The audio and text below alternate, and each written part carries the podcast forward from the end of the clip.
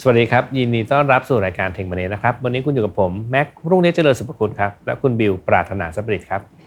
หลังโควิดเนี่ยรูปแบบการทำงานของเราก็เปลี่ยนไปนะคะ เรียกได้ว่าทำงานกันแบบทุกที่ทุกเวลาเลย ถ้าอยากให้การทำงานของเราเนี่ยปลอดภัย แล้วก็มีประสิทธิภาพที่ดี เสมือนกับนั่งทำงานแนวฟิตเนี่ยเราจะทำได้อย่างไรบ้าง วันนี้คุณท็อปปฐมพรวิมลเกต Head of Solution Consultant จากบริษัท NTT ประเทศไทย และคุณโตโต้สุรเชษอนันจรชาติ Sassy Specialist จากบริษัท Palo Alto Networks จะมาเล่าให้ฟังค่ะว่าเทคโนโลยี Sassy คืออะไร และช่วยตอบโจทย์การทำงานยุคใหม่ของเราได้อย่างไรบ้าง จะเป็นอย่างไรนั้นติดตามได้ในตอนนี้ค่ะ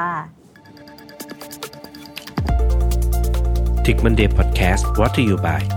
Palo Alto Networks being the cyber security partner of choice protecting our digital way of life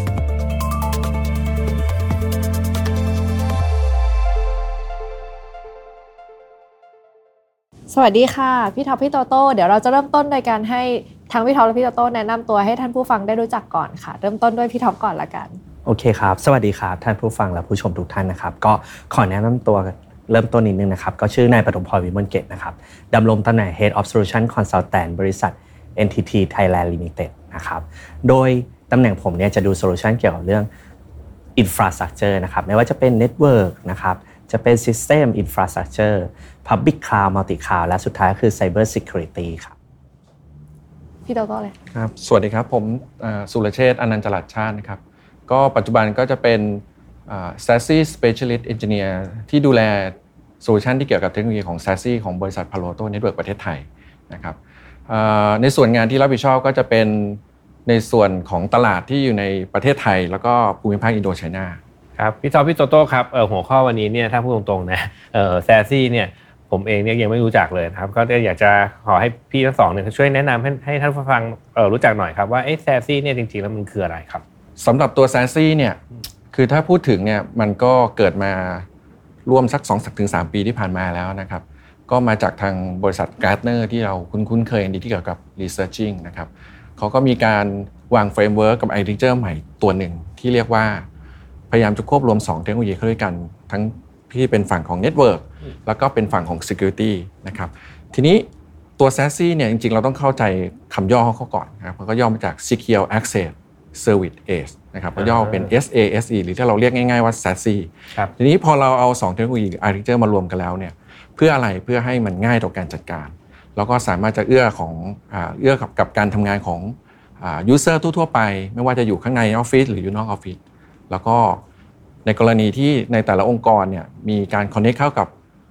การบริหารการจัดการที่เป็นแอปพลิเคชันที่เป็น SaaS แอปพลิเคชันหรือว่า Cloud Suite มากขึ้น อันนี้จะช่วยเพิ่มประสิทธิภาพ แล้วก็สามารถทำให้ธุรกิจเนี่ยดำเนินต่อไปได้โดยที่ไม่หยุดชะงักนะครับนี่ก็จะเป็นคร่าวๆของตัวความหมายของ SASE ครับ พี่ท็อปมีเสริมไหมคะ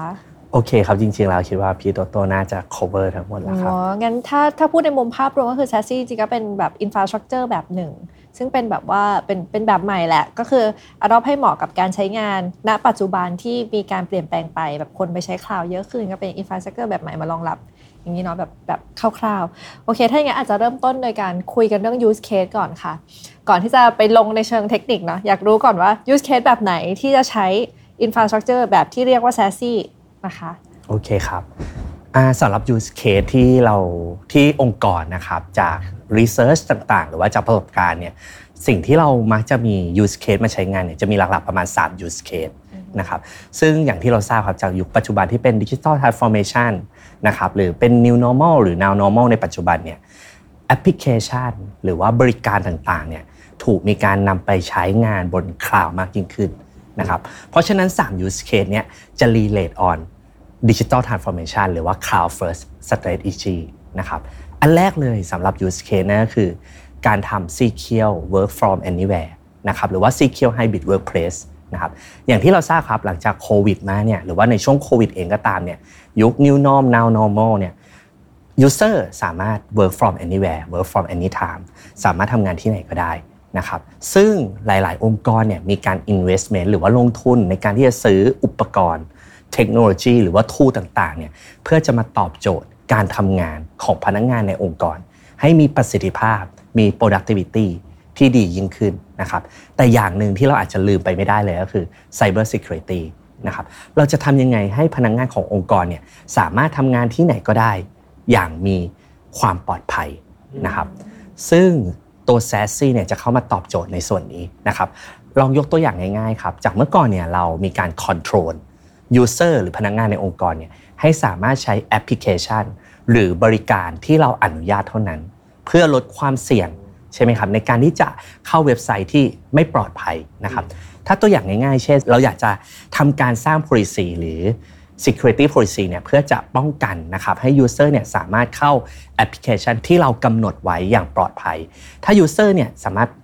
ไปทำงานที่อื่นที่อยู่นอกองค์กร ไปเข้าเว็บไซต์ที่ไม่ปลอดภัยทำให้ติด malware หรือ ransomware เนี่ยตัว malware หรือ ransomware เนี่ยสามารถที่จะกระจายเข้ามาสู่ในองค์กรเราได้นะครับส่วนที่2ครับลองยกตัวอย่างง่าย ๆ คือถ้าเราอนุญาตให้ user เนี่ยสามารถเข้าเว็บไซต์เราไปโดน phishing เว็บไซต์ มีการขโมย credential username password ไปเนี่ยแน่นอนก็มีความอันตรายต่อองค์กรเช่นเดียวกัน หรือสุดท้ายครับถ้าเรามีการส่ง Data พนักงานขององค์กรเนี่ยมีการ sharing data หรือส่ง Data ไปภายนอกองค์กรนะครับ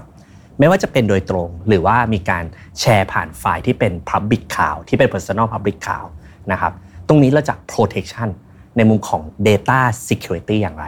นะครับทั้ง 3 use case เนี้ย เป็น solution ที่ SASE จะเข้ามาช่วยในการตอบโจทย์ความปลอดภัยของ user ที่เป็น work from anywhere anytime นะครับ use case ที่ 2 ครับ branch modernization ครับจริง ๆ แล้วเนี่ยในปัจจุบันจากที่เราบอกว่า digital transformation เนี่ยเป็น cloud first strategy นะครับ user มีการใช้งานแอปพลิเคชันที่อยู่บน cloudยกตัวอย่างที่เราใกล้ตัวเรามากที่สุดเลยคือ conference call หรือว่า online meeting เรามีการใช้งานแอปพลิเคชันเหล่านี้ที่เป็น cloud based มากยิ่งขึ้น นะครับสิ่งที่เราต้องการจากแอปพลิเคชันเหล่านี้ครับคือ performance นะครับลองคิดดูว่าถ้าเราเป็นสาขาเนี่ยเมื่อก่อนสาขาเราอาจจะใช้ private link ที่เป็น MPLS แน่นอนเรามี bandwidth ที่จำกัด มี latency ที่ค่อนข้างสูง ถ้าเราใช้แอปพลิเคชันบนอินเทอร์เน็ตแน่นอนองค์กรเนี่ยอยากจะทำตรงนี้ให้ดียิ่งขึ้น เราก็ต้อง modernize branch นะครับ SASE solution หรือว่า SD-WAN technology เนี่ยจะเข้ามาตอบโจทย์ในตรงนี้นะครับเราสามารถที่จะเปลี่ยนรูปแบบ connectivity ที่เป็น private link เนี่ย กลายเป็น hybrid connectivity ได้ มี direct internet access หรือว่า internet link เนี่ยเข้ามาช่วยให้สามารถให้ user ที่สาขาเนี่ยใช้งานแอปพลิเคชันบน cloud ได้อย่างมี performance นะครับที่ดียิ่งขึ้น แล้วก็มีความปลอดภัยที่ดียิ่งขึ้นนะครับส่วนสุดท้ายครับก็คือในมุมของ user to cloud workload นะครับแน่นอนครับหลาย ๆ องค์กรเนี่ยมีการใช้งานแอปพลิเคชัน ที่เคยอยู่ในองค์กรเนี่ยนะครับไม่ว่าจะเป็น ERP CRM ต่าง ๆ เนี่ย เรามีการ move แอปพลิเคชันเหล่านี้ขึ้นไปบน cloud นะครับเป็น Public Cloud ไม่ว่าจะเป็น AWS Microsoft Azure หรือ Google Cloud Platform หรืออื่นๆนะครับที่เป็น Public Cloud เราจะทำยังไงครับ ให้ User ของเราเนี่ยที่อยู่ที่ไหนก็ตาม location ไหนก็ตาม หรืออยู่ที่สาขาเนี่ยสามารถที่จะใช้งานแอปพลิเคชันขององค์กร ที่อยู่บน Public Cloud ได้นะครับยังมี efficiency reliability นะครับแล้วก็ security นะครับซึ่ง connectivity เหล่านี้จะเชื่อมต่อกันเป็นผืนเดียว ทำให้สิ่งต่างๆ หรือประโยชน์ต่างๆเนี่ยองค์กรจะได้รับได้อย่างเต็มที่ครับ ขอถามเจาะไปนิดนึงครับได้ครับคือจริงๆความรู้ผมมีน้อย ผมผมรู้จักแค่เออเวลาการถ้าเกิดควบคุมซอฟต์แวร์อะไรในองค์กรเนี่ยมันเราจะมีตัว tool ตัวหนึ่งคือ Active Directory ครับเออไอตัวเนี้ยมันทำงานคล้ายๆกันเหมือนกับตัวนี้หรือเปล่าโอเคครับ ตัว s a s s y เนี่ยจริง ๆ แล้วเราสามารถ integration กับตัว Active Directory นะครับ จริง ๆ Active Directory เนี่ยสิ่งที่เราสิ่งที่ตัว Active Directory ทำเนี่ยหลัก ๆ คือการทำยืนยันตัวตนหรือว่า identity นะครับการที่เราเอาตัว s a s s y มาใช้งานเนี่ยเหมือนการกำหนดครับว่า user ของเราเนี่ยเป็นใครนะครับในองค์กรตำแหน่งอะไร สามารถเข้าไปใช้แอปพลิเคชันอะไรได้บ้าง ไม่ว่าจะเป็นบนอินเทอร์เน็ตเอง หรือว่า corporate resource เองนะครับ พูดง่าย ๆ ก็คือเมื่อก่อนเรานั่งทำงานอยู่ เราก็มี policy อยู่ในองค์กร แต่พอออกข้างนอกองค์กรคืออิสระใช่ครับอ๋อแต่ถ้ามี s a s ซี่ก็คือเหมือนเหมือนเรายก security ในองค์กรน่ะ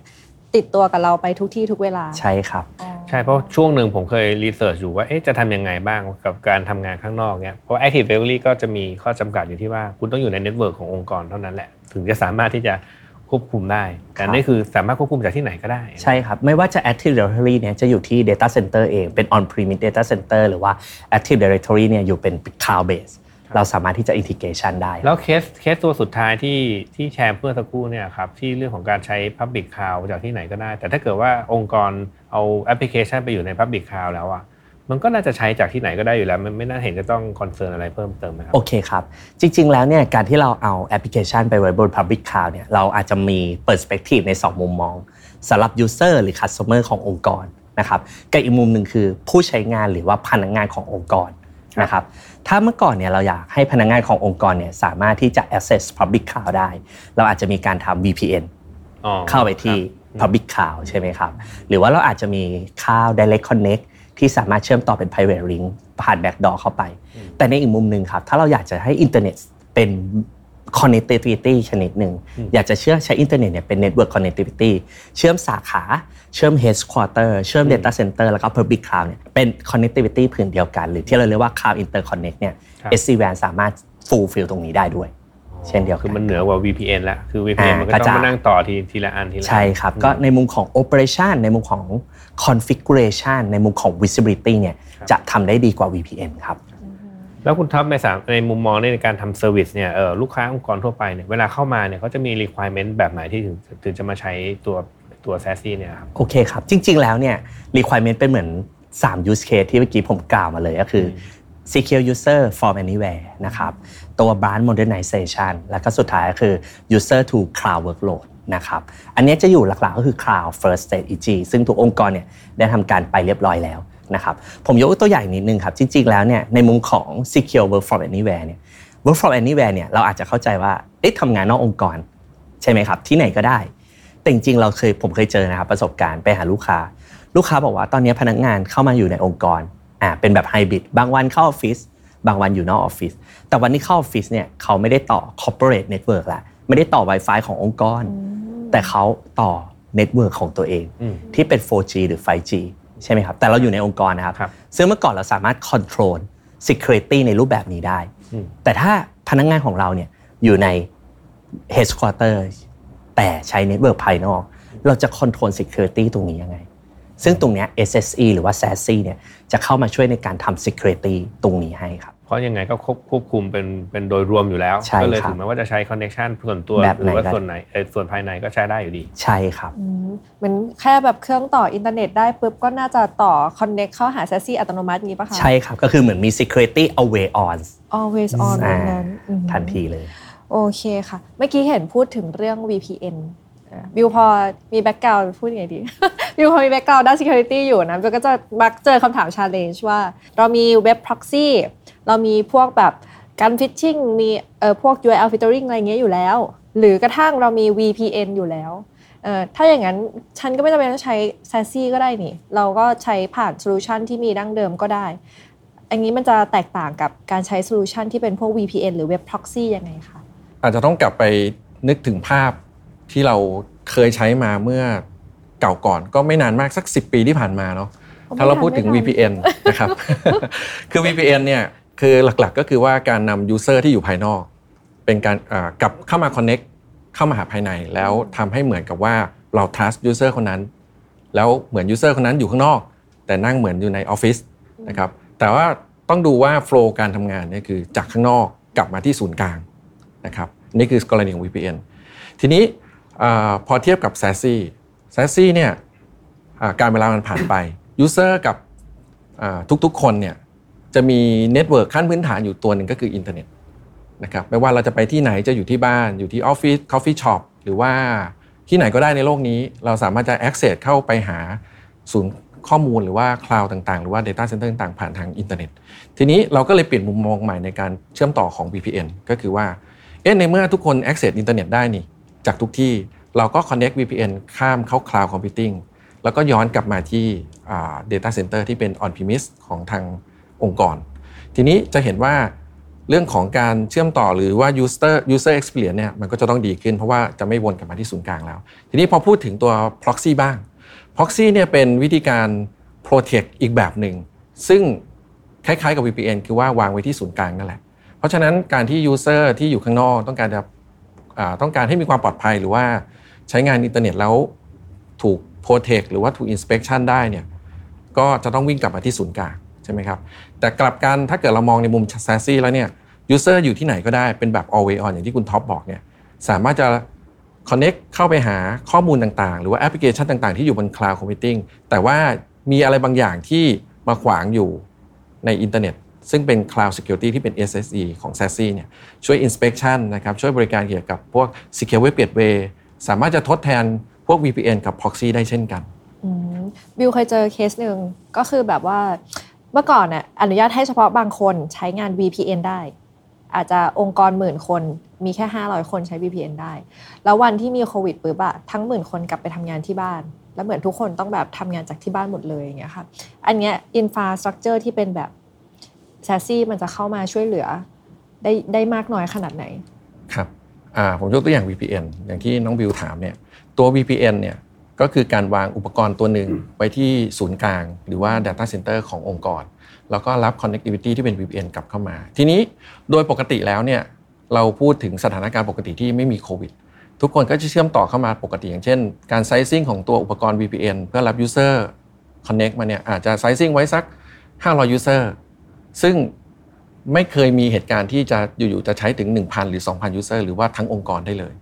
จนเกิดเหตุการณ์โควิดเนี่ยทุกคนจะต้องอยู่ที่บ้าน Social Distance ก็เกิดว่าเอ๊ะจะทำไงให้ Business สามารถจะทำงานต่อได้ เพราะฉะนั้นเรื่องของ VPN ก็ต้องมีการเพิ่ม capacity ที่การเพิ่ม capacity ของตัว hardware base เนี่ยก็ไม่ใช่ทำกันง่าย ๆ ในวัน 2 วันนะครับอันนี้ก็จะเป็นปัญหา แต่ถ้าเทียบกับตัว solution ที่เป็น SASE เนื่องจากว่าเป็น cloud security การ connect เราก็จะวิ่งเข้า cloud เป็นหลัก ซึ่ง cloud เนี่ยเราก็จะ based on ลักษณะของการ auto scale เพราะฉะนั้นเนี่ยถ้าเกิดว่ามี requirement กระทันหัน อย่างเช่นเกิดต้องการ increase ตัว capacity ในระดับที่เป็น 2 เท่าหรือ 3 เท่าในช่วง1วันหรือ 2 วันเนี่ยตัว cloud security เนี่ยสามารถจะตอบโจทย์แล้วก็สามารถจะบริการแล้วก็ใช้งานได้ทันที ก็จะง่ายกว่าแล้วก็สเกลได้ง่ายกว่าตัว on premise VPN ครับ ก็จะถามเจาะลึกได้ไหมครับ เมื่อกี้เห็นแซสซี่บอกว่าเอ๊ะจัดการเรื่อง security โอเคแหละเข้าใจจัดการเรื่อง security แหละเรียบร้อยแล้วล่ะ แต่ว่าพอหลังจากทะลุ security มาแล้วเนี่ยเออจะทำยังไงให้ user เขารู้สึกเหมือนว่าเออใช้แล้วมันมี network เชื่อมถึงซึ่งกันและกันแบบแบบเออเหมือนเป็นเหมือนเหมือนเสมือนหนึ่งเนี่ยครับ network ส่วนส่วนที่เป็นเรียกว่า network layer เนี่ยแซสซี่จัดการยังไงครับตัว s a s e เนี่ยมันจะมีคุณสมบัติอย่างหนึ่งที่เราเรียกว่า always on ถูกไหมครับ always on ก็คือว่าไม่ว่าคุณจะอยู่ที่ไหนก็แล้วแต่ที่ไม่ได้อยู่ในออฟฟิศหลักใหญ่ใจความคือเราต้องการทำให้ user experience เนี่ยเปรียบเสมือนเขานั่งอยู่ในออฟฟิศตลอดเวลา พอนั่งอยู่ในออฟฟิศตลอดเวลาเนี่ยความสามารถแล้วก็ความปลอดภัยเนี่ยจะต้องขยายอาณาเขตไปจนถึงตัว user ได้ด้วยนะครับตัว s a s e พอเขา always on เปิดตัวขึ้นมาเนี่ยก็จะมีการ connect เข้ากับระบบ system ที่เป็น s a s e ใน cloud โดยอัตโนมัติ นะครับทราฟฟิกทุกอย่างก็จะวิ่งไปทำ inspection แล้วก็จะมี channel ต่างๆ หรือว่ามี network connectivity ต่างๆ ที่เป็น secure channel นะครับกลับเข้ามาที่ศูนย์กลางขององค์กร ไม่ว่าจะอยู่บน cloud หรือว่าอยู่ที่ local ก็ได้ทั้งหมด เห็นเมื่อกี้มีศัพท์เยอะมาก มีทั้ง SASE มี SSE มี SD-WAN อ่าอยากให้ลงรายละเอียดหน่อยว่า มันคืออะไรแล้วมันเข้ามาช่วยเหลือเป็นภาพในมุมของ SASE ยังไงคะ เราต้องมองภาพหลักก่อนคือ SASE เหมือนเป็น framework หรือ Architect ใหญ่อันหนึ่งข้างใน s a s e อย่างที่บอกตอนต้นรายการนี้คือเราจะมีอยู่ 2 ชิ้น ก็คือชิ้นที่เป็น Network กับชิ้นที่เป็น Security นะครับชิ้นที่เป็น Network เนี่ยเราก็จะโฟกัสไปที่ตัว WAN ต่างๆ WAN เทคโนโลยีต่างๆ แต่ว่ามีเทคโนโลยีหนึ่งที่ถูกสนใจมากที่สุดก็คือ SD-WAN นะครับนี่คือฝั่ง Network ส่วนฝั่ง Security เนี่ยเราก็จะเรียกย่อๆอีกชื่อหนึ่งว่า Security Service Edge ก็คือ SSE นั่นเอง ครับก็เป็นชื่อเรียกย่อๆของตัวตัว security ที่เป็นพาร์ทหนึ่งของ SASE เพราะฉะนั้นไอตัว SD-WAN ก็คืออาจจะไปตอบโจทย์ use case ที่พี่ท็อปแชร์ไว้เบื้องต้นที่เป็นเรื่อง flexible branch branch ใช่ครับ modernization เป็น branch modernization ครับ จริง ๆ แล้วเนี่ยตัว SD-WAN เนี่ยก็เป็นเหมือน solution ที่จะมา replace traditional branch แบบเดิม ๆ นะครับ เราเรียกว่า WAN service edge นะครับ อ่าทีนี้เราอยู่ในยุคของเออเรามี cloud provider เยอะแยะมากมายนะครับผมเชื่อว่า s a s e เนี่ยก็น่าจะมีผู้ให้บริการหลากหลายหลากหลายท่านเหมือนกันนะครับเออทีนี้ถ้าเกิดว่าแต่ละคนเนี่ยเขามาบอกโอ้ฉันก็มี s a s e อย่างเงี้ยเอ๊ะเราจะรู้ได้ยังไงว่า พอเขาบอกว่าเป็น s a s e เนี่ยมันต้องมีอะไรบ้างถึงถึงเรียกตัวเองว่าเป็น s a s e ได้ครับครับในในนิยามของ SASE หรือ Secure Access Service Edge เนี่ยอันแรกเลยที่อยากจะให้ให้ความสำคัญก็คือว่าผู้ให้บริการหรือว่า Product ตัวนั้นเนี่ย เขามีความสามารถทั้ง2 area หรือเปล่านะครับมีทั้ง Network แล้วก็มีทั้ง Security หรือเปล่า ต่อให้เราจะสามารถเลือกใช้อย่างใดอย่างหนึ่ง อันนี้ก็ทำได้ แต่ว่าการที่เขามีทั้ง 2 ชิ้นอยู่ในมือเนี่ยหมายความว่าเขาโฟกัสเทคโนโลยีที่เป็น SASE แล้วก็เป็นเทคโนโลยีของเขาที่ต้องการ develop ต่อไป ทีนี้ถ้าเราแตกชิ้นออกมาอย่างเช่น part ที่เป็น security เนี่ย อันแรกเลยที่ควรจะต้อง concern ก็คือคุณสามารถจะ deliver ในส่วนที่เป็น zero trust network access ได้ไหม หรือที่เราเรียกย่อว่า ZTNA นะครับมี visibility ในการใช้งานของ user ไหมในกรณีที่ user อยู่ข้างนอกออฟฟิศนะครับเราต้องมี visibility นะเพื่อทำ troubleshooting หรือว่าทำ operation ได้ง่ายขึ้นนะครับสามารถจะทำในลักษณะของ security consolidation ได้ consolidation ได้ไหมนะครับทุกๆอย่างเนี่ยสามารถจะ manage บริหารจัดการได้จากแพลตฟอร์มแพลตฟอร์มเดียวเป็นต้นนะครับ ทีนี้ถ้าในส่วนที่เป็น part ของ Network Network แน่ ๆ เลยก็คือต้องเป็น SD-WAN นะครับพอเป็น SD-WAN แล้วเนี่ยจำเป็นจะต้องลงรายละเอียดนิดนึงว่า SD-WAN เนี่ยปกติแล้วว่า architecture เขาควรจะต้องแยก control plane กับ data plane ออกจากกันนะครับมันก็จะมี SD-WAN หลากหลายในในท้องตลาดนะครับ แต่ว่าอยากจะให้ concern ว่าเอ๊ะ solution SD-WAN เนี่ยมีการแบ่ง data plane กับ control plane ออกจากกันนะเออแล้วก็สามารถที่จะบริหารจัดการได้ง่ายโดยที่ เราไม่ต้องไปสนใจว่าตัวใดตัวหนึ่งจะต้องขึ้นกับใครนะครับนี่คือกรณีของ SD-WAN เดี๋ยวขอเพิ่มเติมในส่วน SD-WAN นิดนึงละกันครับ ก็โดยปกติแล้วเนี่ยถ้าเรามองง่ายๆละกันว่า SD-WAN เนี่ยจะมาช่วยยังไงนะครับ SD-WAN เนี่ยเป็นการ connect เอา connectivity ที่เรามีเนี่ยเชื่อมต่อเป็น network ผืนเดียวกันอย่างที่เมื่อกี้ผมกล่าวไปนะครับ แต่ว่าในฟีเจอร์เนี่ยมันจะ enhance มากกว่าในรูปแบบที่เป็น traditional brand แบบเดิมๆนะครับ เช่นอะไรครับ การที่เราสามารถที่จะสร้าง policy ต่างๆ based on application ที่เราต้องการได้นะครับเช่นสมมติเรามีลิงก์มากกว่าหนึ่งเราอยากจะทำโหลดบาลานลิงก์นะครับเราอยากจะทำผ่า selection นะครับโดยมี quality คุณภาพของลิงก์นะครับในช่วงเวลานั้นในการตัดสินใจว่า traffic ในช่วงเวลานั้นเนี่ยควรจะใช้ลิงก์ไหน ถึงจะมีประสิทธิภาพสูงสุด สามารถทำแอปพลิเคชัน optimization เพื่อให้เราสามารถใช้งานแอปพลิเคชันต่างๆเนี่ย ได้อย่างมีประสิทธิภาพมากยิ่งขึ้น อันนี้แหละครับคือสิ่งที่ SD-WAN เนี่ยสามารถที่จะ modernize นะครับในมุมของ branch ต่างๆ ได้ก็จริงๆ อยากจะแชร์ประสบการณ์ตัวเองสมัยเป็น engineer ตัวน้อยพี่แม็ก ก็คือเราเวลาเราแบบแบบมีอุปกรณ์เราเตอร์ แล้วเราต้องแบบทำหลาย ๆ ลิงก์ต่อเข้าหากันเงี้ยค่ะปกติเราก็ใช้พวก IP บอกว่าเออผ่านนี้ออก link A ผ่านนี้ออก link B มันก็จะแตกต่างจากเทคโนโลยี SD-WAN ที่พี่ท็อปบอกว่ามันสามารถ weight ทุกอย่างผ่านแอปพลิเคชันได้หมด เออ link A ตายหรือว่าลิงก์ A มันดีเกรดอะไรเงี้ยสามารถสวิชไปออกอีกลิงก์โดยอัตโนมัติอะไรเงี้ยมันก็น่าจะช่วยในมุมของ operation ได้เยอะขึ้นด้วย ใช่ครับ แล้วเราสามารถ config จำนวน SD-WAN เนี่ยต่อให้เรามีระดับ 100 หรือ 1,000 หรือมากกว่านั้นเนี่ยสามารถทำได้บน single pane of glass หรือว่า configuration บน dashboard ตัวเดียวได้เลยโอ้เราไม่ต้องสนใจฮาร์ดแวร์อีกต่อไป ฮาร์ดแวร์ก็คือมีอยู่มีอยู่ที่สามันขามีอยู่ครับแล้วแต่ว่าอืม configuration เนี่ยทำได้จากศูนย์กลางครับอืมเมื่อกี้มีศัพท์ใหม่ เรามีตัวย่อเยอะไหมวันนี้ เมื่อกี้พี่วิวได้แอบได้ยินพี่โตโต้พูดถึงเรื่อง ZTNA หรือ Zero Trust Network Access แต่ว่าในมุมมองของคน Security เราจะเคยพูดหรือเคยได้ยินคำว่า Zero Trust เฉยๆ Zero Trust Network Access หรือ ZTNA ต่างกับ Zero Trust ธรรมดา ยังไงคะ อันนี้โอเคริ่มให้ครับ ได้ครับจริง ๆ แล้วเนี่ยความแตกต่างผมเจอหลาย ๆ ท่านเลยที่เราไปคุยมานะครับ ก็อาจจะมีความสับสนนะครับว่า Zero Trust หรือว่า Zero Trust Network Access หรือว่า ZTNA เนี่ยมีความแตกต่างกันอย่างไรนะครับ ขอพูดที่ Zero Trust ก่อนนะครับจริง ๆ แล้ว Zero Trust เนี่ยเป็น conceptual ในการดีไซน์ security ในรูปแบบใหม่ โดยที่เราเปลี่ยนคอนเซปต์นะครับมาเป็น never trust always verify นะครับพูดง่ายๆคือการที่เราจะไม่เชื่อใจใคร นะครับแล้วทุกๆครั้งเนี่ยเราจะมีการตรวจสอบในทุกๆ transaction ในทุกๆ connection นะครับเพราะฉะนั้นเนี่ยการทำ zero trust เนี่ยจะมีการ based on ที่บอกว่าคอนเซปที่บอกว่าเราจะไม่เชื่อใจใครทั้งสิ้นจะต้องมีการตรวจสอบอยู่เสมอนะครับ ซึ่งใน 3 หัวข้อย่อยเนี่ยจะมีอยู่ทั้งหมด 3 เรื่องนะครับ เรื่องแรกเนี่ยเราเรียกว่า verify epistry นะครับหรือการตรวจสอบอย่างไม่มีเงื่อนไขนะครับ ผมยกตัวอย่างนี้ครับ ถ้าเรามีการเชื่อมต่อนะครับ ในเมื่อก่อนเนี่ยถ้าเราเข้ามาใน corporate network เรามีการเชื่อมต่อ เราอาจจะบอกว่าโอเค ถ้าเป็น corporate network เนี่ยเราให้เขาสามารถใช้งานได้ โดยที่เราไม่ verify อะไรเลยนะครับหรือเซิร์ฟเวอร์อยู่ใน VLAN เดียวกัน เราสามารถให้เซิร์ฟเวอร์ทั้งสองเครื่องเนี้ยสามารถติดต่อกันได้ โดยไม่ได้มี security policy ในการที่จะ scanning หรือ inspection ตรงนี้แหละเราจะมาเพิ่ม ในมุมของการทำ verify explicitly นะครับอย่างที่สองครับคือ least privilege ครับชื่อก็ง่ายๆนะครับความหมายก็คือ สิทธิ์ที่น้อยที่สุดที่บุคคลนั้นหรือพนักงานคนนั้น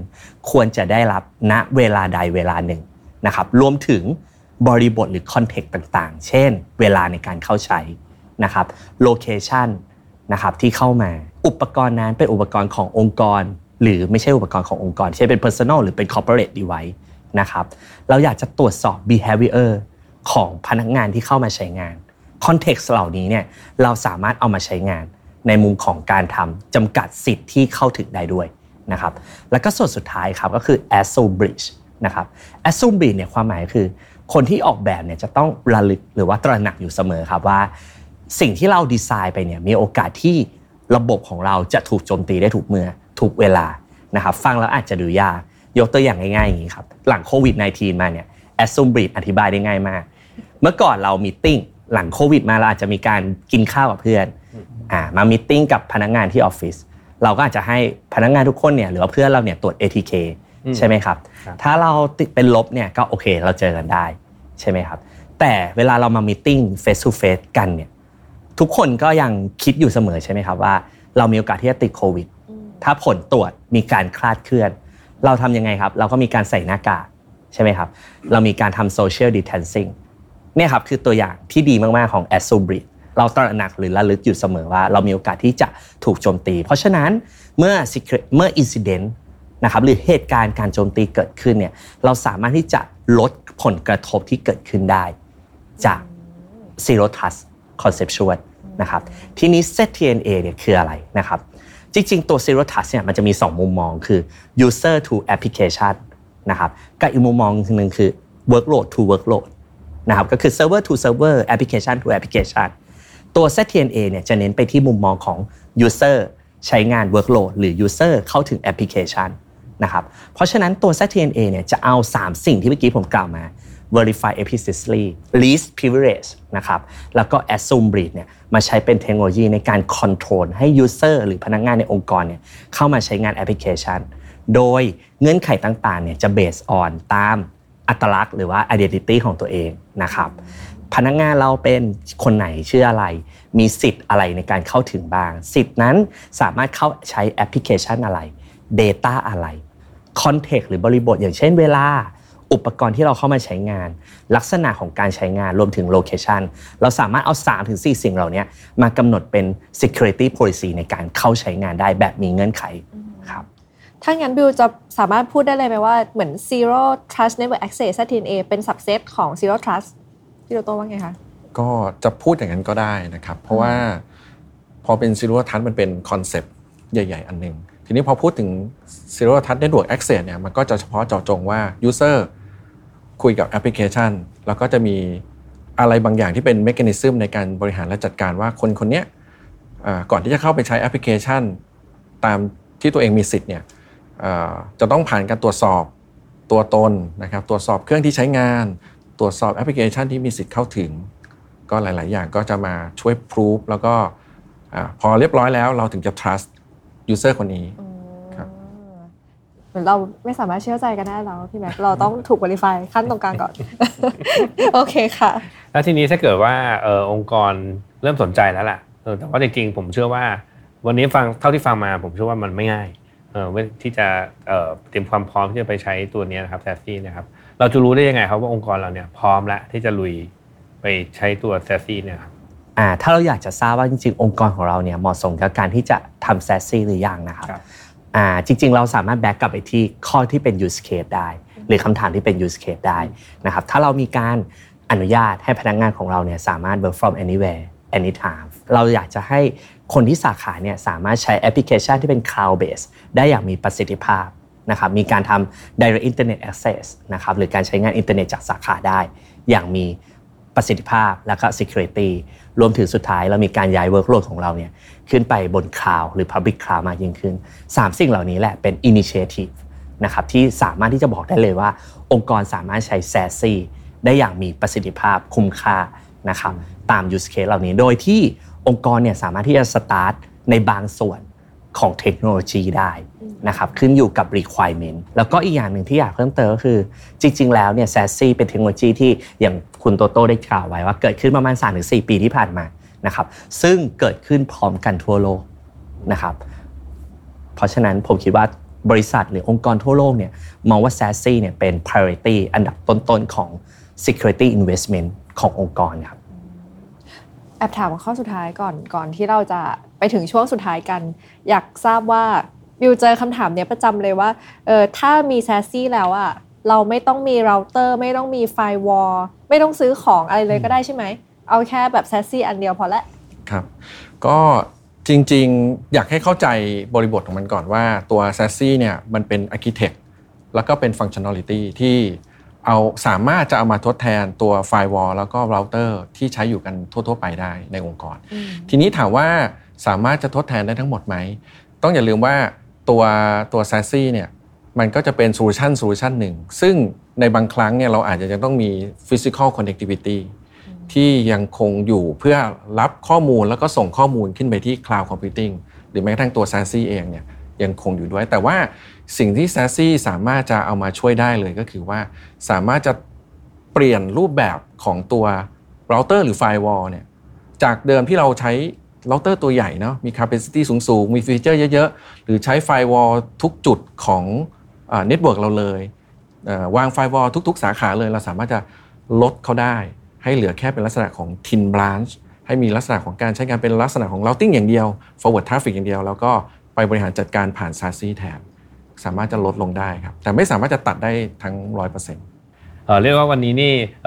จากตอนแรกที่ผมไม่รู้เรื่องแซสซี่เลยนี่วันนี้ผมรู้เรื่องแล้วครับว่าแซสซี่มันคืออะไรนะครับก่อนจากการคุณท็อปคุณโตโต้มีอะไรอยากจะฝากให้ท่านผู้ฟังไหมครับโอเคครับ ก็จริง ๆ แล้วเนี่ยผมคิดว่า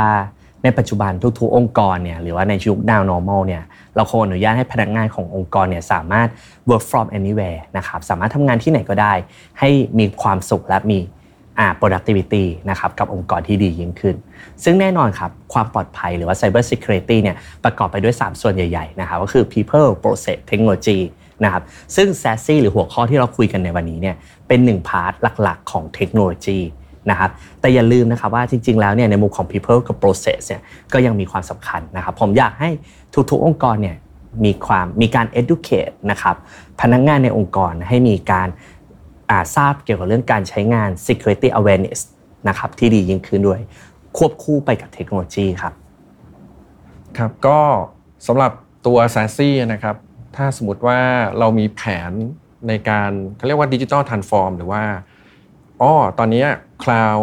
computing เริ่มมามีส่วนร่วมกับชีวิต แล้วก็ธุรกิจมากขึ้นอย่างเช่น มีการใช้แอปพลิเคชันเป็นลักษณะของ SaaS แอปพลิเคชันที่อยู่บนคลาวด์มากขึ้น หรือว่าแม้กระทั่งตัว Data Center เนี่ย move ไปคลาวด์แล้วเนาะ ทีนี้ก็อยากจะฝากให้พิจารณาดูว่า เอ๊ะ เรายังจะต้องทำอะไรที่เกี่ยวกับเป็นลักษณะของ on premise กันอยู่อีกไหม หรือว่าควรจะต้องไป support เป็นคลาวด์เลยนะครับ แล้วก็ถ้าองค์กรไหนที่คิดว่ามีแผนที่จะไปในลักษณะของคลาวด์มากขึ้นแล้วเนี่ยอาจจะต้องลองพิจารณาตัวโซลูชันที่เป็น SASE ด้วยนะครับ ก็จะสามารถช่วยเรื่องของ productivity แล้วก็เรื่องของตัว business connectivity continuity ได้นะครับจริงเรียกได้ว่า SASE ก็จะเป็นโซลูชันหนึ่งที่เข้ามาช่วยทำให้งาน operation ขององค์กรง่ายมากขึ้น นะคะแล้วก็อาจจะช่วยเหลือ pain point ของหลาย ๆ ท่านที่ยังมีความกังวลว่าเอ้ย security อยากจะแบบให้มันอยู่ทุกที่ทุกเวลาเปรียบเหมือนนั่งในองค์กรจังเลยจะเอาอะไรมาช่วยดี เรียกว่าวันนี้ก็ได้ความรู้มาก ๆ ในมุมมองของ s a s ซี่นะคะสำหรับท่านใดที่สนใจนะคะ เรื่องโซลูชันของ s a s ซี่ก็ติดต่อทางพลวัตโตหรือว่าทาง NTT ได้เลยทาง NTT ก็จะสามารถเป็น consult แล้วก็ช่วยทุกท่านออกแบบเพื่อ move to s a s ซี่ด้วยกันนะคะ ยังไงวันนี้ขอบคุณทั้งสองท่านมาก ๆ ค่ะ ขอบคุณค่ะขอบคุณครับ และขอบคุณทุกท่านที่ติดตามค่ะ จนกว่าจะพบกันใหม่ สวัสดีค่ะ Tech Monday Podcast brought to you by Palo Alto Networks being the cyber security partner of choice protecting our digital way of life